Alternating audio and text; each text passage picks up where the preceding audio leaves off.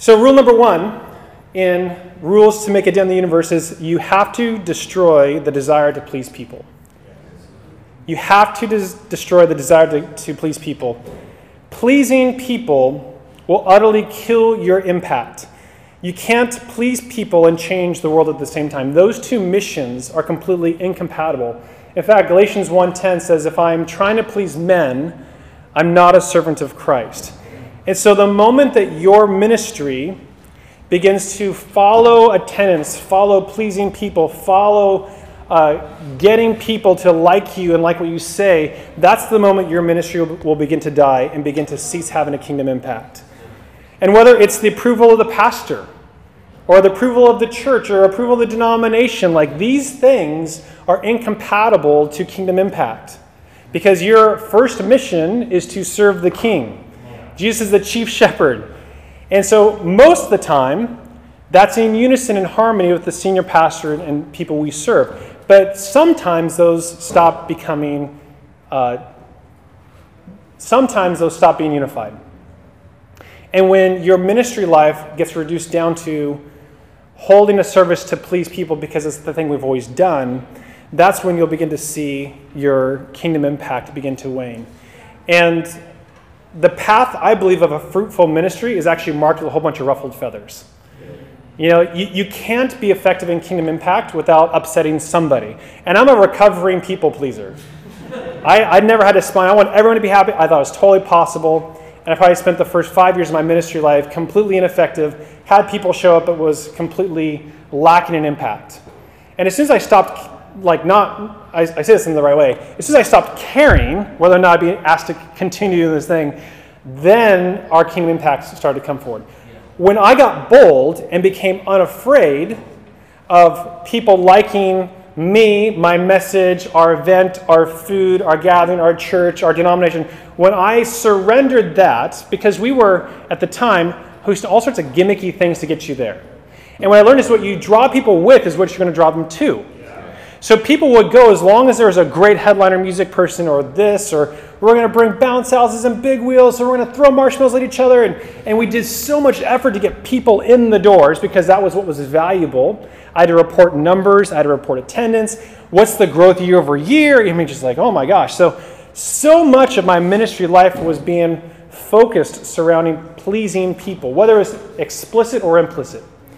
And when I went to our ministry and said, we're not going to do this anymore and I got bold was like, I don't, if, if I get fired from my volunteer position, I'm okay with that because I have to pursue what God is calling. I cannot be a servant of Christ while pleasing men. And our attendance went down to like 20%. It's like 12 people show up next week. And that's going to be the test of whether or not you can say that I'm not pleasing people, but when 10 people show up, it's a big heart check. You're like, am I going to continue this? Because then all of a sudden you start like, down yourself and you like, this is a terrible thing. And so your number one responsibility is to please God. Your number two responsibility is to please God. Your number three, you get it. So you have to know that that, that is the core mission, and usually that's not incompatible with your senior leadership, but sometimes if it becomes that, you know that your season there should end. Because if you care about kingdom impact, you have to serve God. All right, number two. Don't, related to this, don't obsess over results.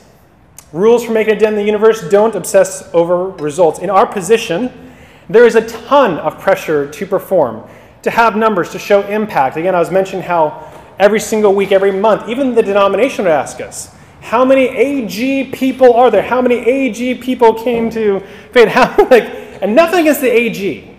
And I, I came into a system that's established decades before me. And so people mean well, they have no idea that the way it's always been, but as I'm reporting every single month, every single week, um, my anxiety over how I was doing was directly tied to how many people showed up last night.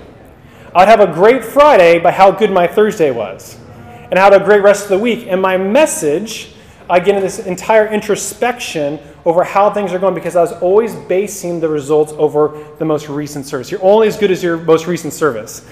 Uh, but what I realized is that fruitfulness in ministry is measured over years, not weeks. And you don't know the result of the seeds that you're planting.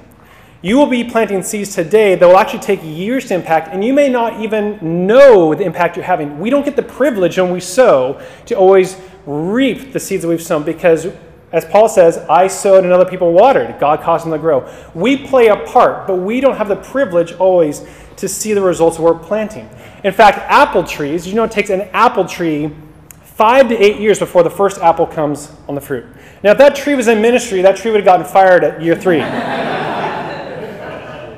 But you have to know that that is the cycle of ministry, that it is going to take a long, stinking time, that you have to be in obedience for long term, saying, I'm not going to assess this on this week, this month, this year, heck, even this decade that you, if you are pleasing God, you're pursuing Him. I don't care about everyone else. If one person shows up, that's sufficient.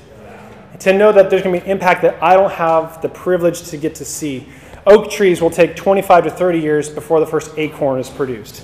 When you look at nature, nature defies our own performance logics that we put upon ourselves for ministry. And you will completely burn out of ministry if you obsess over short term results. I found that when I was getting most burnout in ministry was when I was most obsessed over how last month, this week went. Especially when, you know, if you're down year over year, then you're like, well, man, should we just like call it a day and just be done? Like, it's hard. But if you really are committed to not being um, torn and directed by short term results, you say, this is a long term game for me. And I don't care if one person shows up, I'm going to keep showing up because this is a long term play. Fruitfulness is measured over a long period of time, not short time. You'll avoid burnout. Rule number three for rules to make a dent in the universe if you are not nervous, your ideas are too small.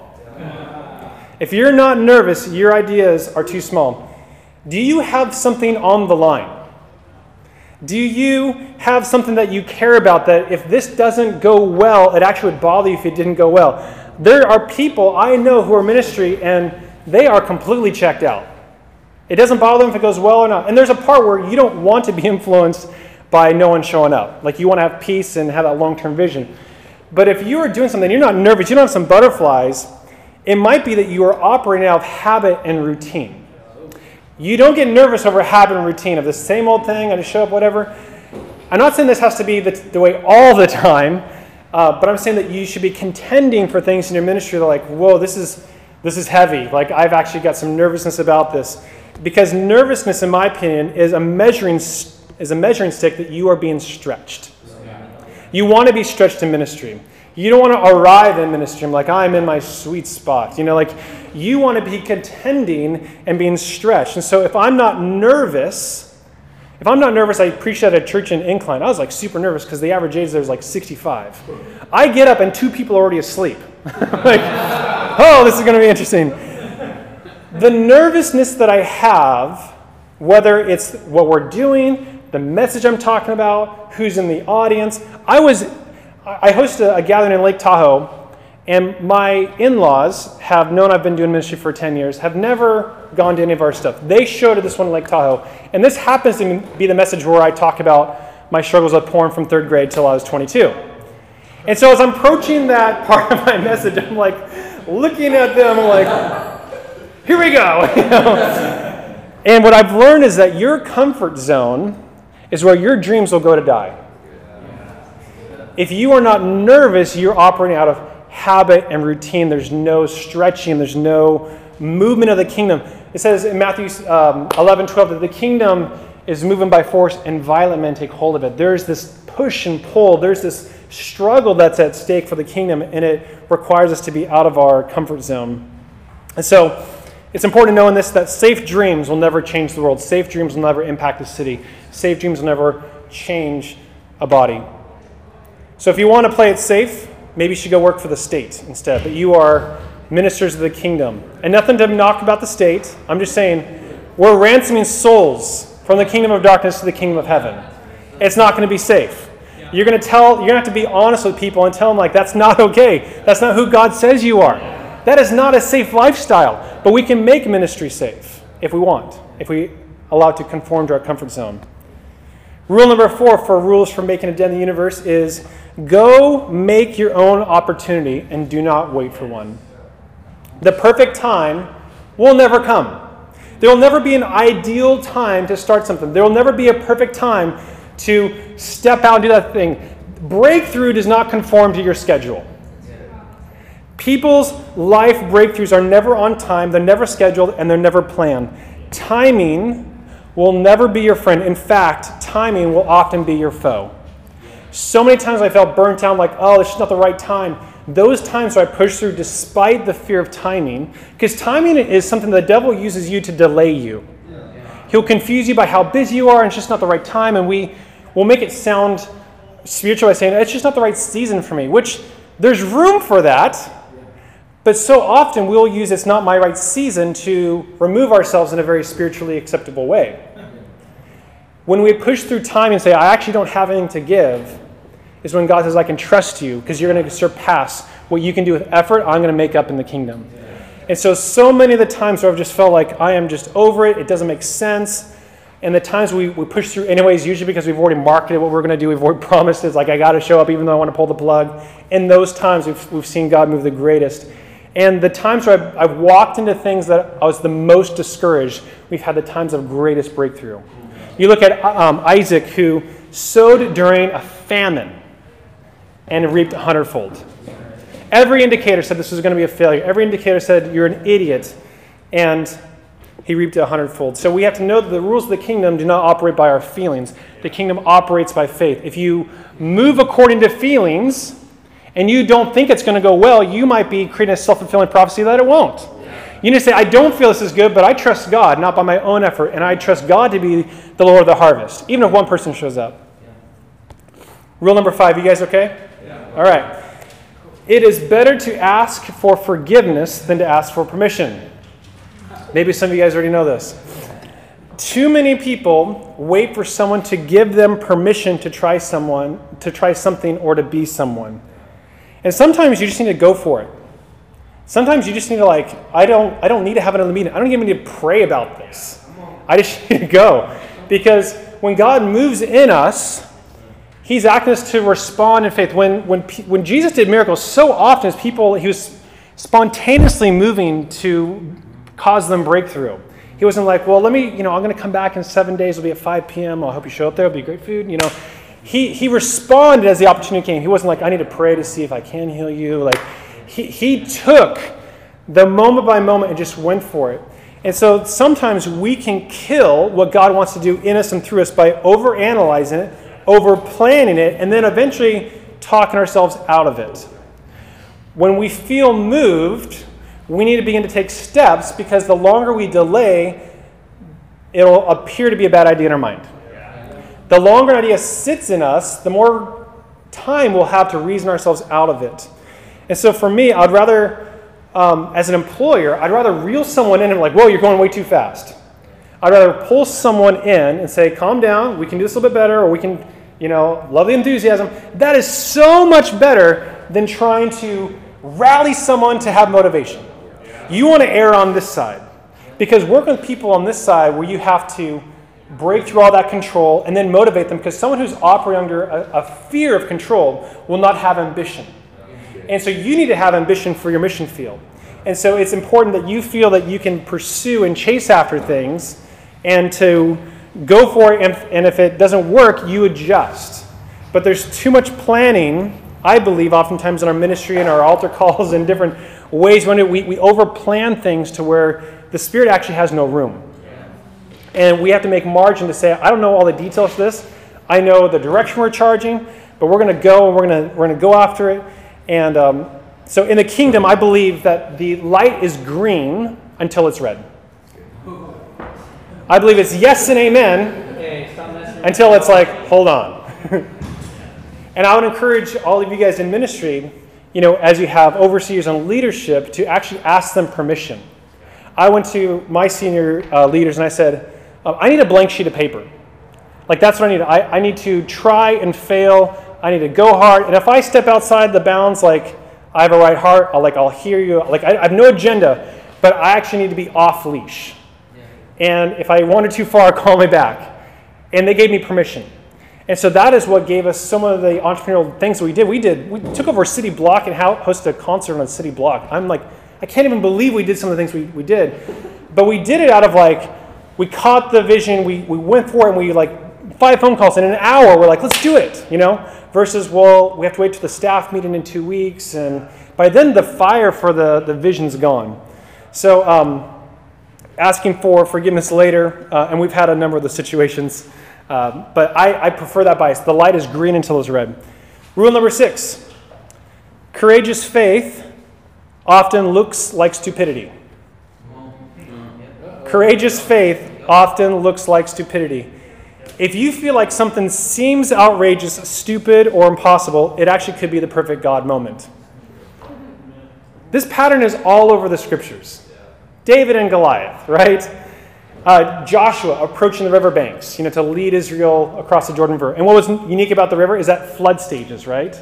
And we don't know how long he stood in the river. It didn't say walk across the river, it says go stand in the water. We don't know how long he stood there looking like an idiot. It could have been hours, it could have been half a day, who knows? But oftentimes, outrageous demonstrations of our faith will look like stupidity to the outside. And if you feel like it's crazy and frankly stupid, we actually have reason to believe in the scriptures that's times when God loves to show up. Because we'll make so much of our, our ministry not require any risk. We'll have our ministry not require any courage. We'll have our ministry to be safe and contained. And so I, believe that the, the demonstrations for us as leaders in the kingdom is actually to step out with courage. And courage, you can't have courage if there's no danger or any risk. That's not called courage anymore. It, like strength implies that there's resistance. And it's so easy to reduce our ministry down to no risk and no effort and no resistance. Rule number seven failure is proof that you tried something. Failure is proof that you tried something. Don't be afraid of failure. If you are afraid of failure, it either means you are living to please people or you've never tried anything. I actually think it's important, like in, in the tech industry, people celebrate failure, which I don't think you want, like, let's not celebrate failure. That's like the wrong mentality. I appreciate failure. Failure is a good teacher. I don't want failure, but when it comes, I want to listen. But experiencing failure is what helps me become unintimidated by failure in the future. People who've tried and failed oftentimes have such discouragement that they get so fearful of failure they never try anything at all ever again. And so I think it's important for us to try and dream audacious dreams, but also have some misses and some swings. Like this thing, I'll be honest with you guys, probably will never happen. And that's okay. If it's an utter failure, like at least who I became in that journey is a surpassing value to my life. The fact that I like got to a brick, you know, of like this could be a different housing material. We've got crazy challenges with it. And if it goes nowhere, it's okay. Because I've had enough failures to say, like, failure is not my identity. I'm just going to try something else. Yeah. It doesn't make me who I am. And so, so many uh, people aren't playing to win, they're actually playing to not fail, which those are two different objectives and missions. It's one thing to try and to win and to have the prize and to make the kingdom impact. A lot of people are just trying not to suck. And I'm a person who loves to say, you know, suck less, you know, and, and I, I believe that. But not in ministry. We play to win because playing to win versus playing to not lose is a totally different game and totally different strategy. And so don't play to not fail. Don't customize your ideas and your visions according to not to fail. You have to uh, experience failure so that you disarm failure of its fear. When you disarm failure of its fear, you'll have boldness and, and courage, and you won't even, it won't even feel like resistance. People are like, how do you do that? Like it's often thing that people ask me is like, how do you not feel failure or fear failure? It's like, well, I've done it enough times. It's like not that bad, you know. Uh, it doesn't make me who I am. My successes nor my failures make me who I am. When you establish your identity in being who you are, not what you do, failure and success has different consequences apart from your identity. Rule number eight, speaking of failure, this sounds really bad, but it does not mean something really bad. Uh, it is that you are already living your worst case scenario. When you think of something about what could be and should be, the worst case scenario to that not working out is your current life.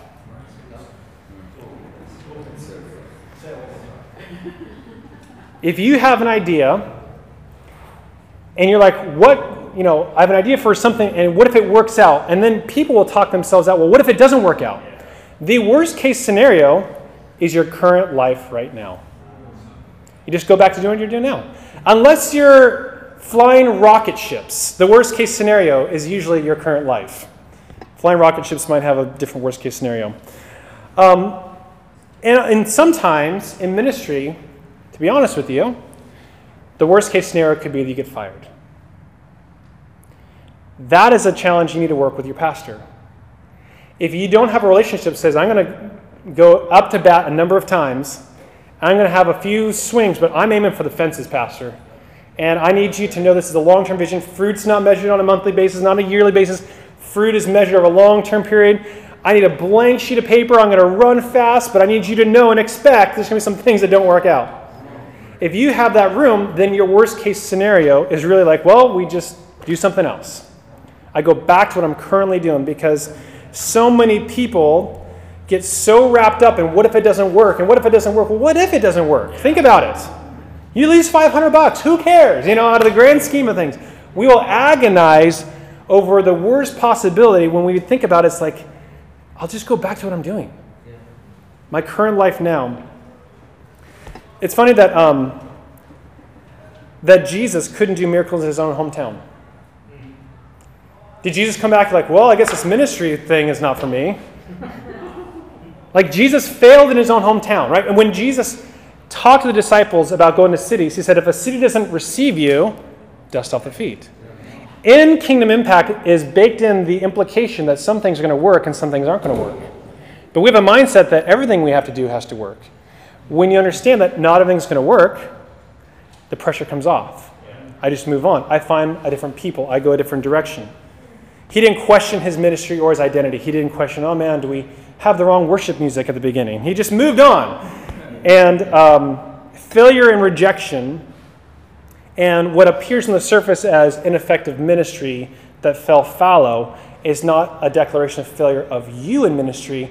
It just says that you're actually in the mission field because you're not going to bat a thousand. You're not going to be able to hit a home run every single time a bat. There's baked in that implicit nature of kingdom impact, there's some things that are work and a lot of things that aren't going to work. Rule number nine is to cut out the good and go for the best. We spend a lot of times, or we spend a lot of time, a lot of our effort, a lot of our budget on things that are good that aren't the best. So many things I witnessed and have experienced that it's just, well, why do we do this? Well, we've always done it. Well, that's a terrible reason to continue doing something. Inertia in ministry is toxic because that thing that always is there, that we always have to do, that is good, will never die. It actually takes courage to say, This is great, this has been effective, but it's just good. And it's detracting from what we really feel God is calling us to because ministries don't usually prune, they always add. Notice that? That you'll add five things, but you don't cut five things. You don't cut anything You just will work longer, you know? And that is how so much of our ministry goes is, is churches start things and they feel they have to perpetuate it and, and caretake it for until Jesus returns. And it is totally okay to end things in ministry or about your ministry or about what you're doing just for the reasons like it was fine, it's just not the best thing anymore. We were in ministry for 10 years, had amazing times, had great gatherings, a great impact. Things were going well, and we decided at the 10 year mark to like throw on the brakes and pull out the parachute.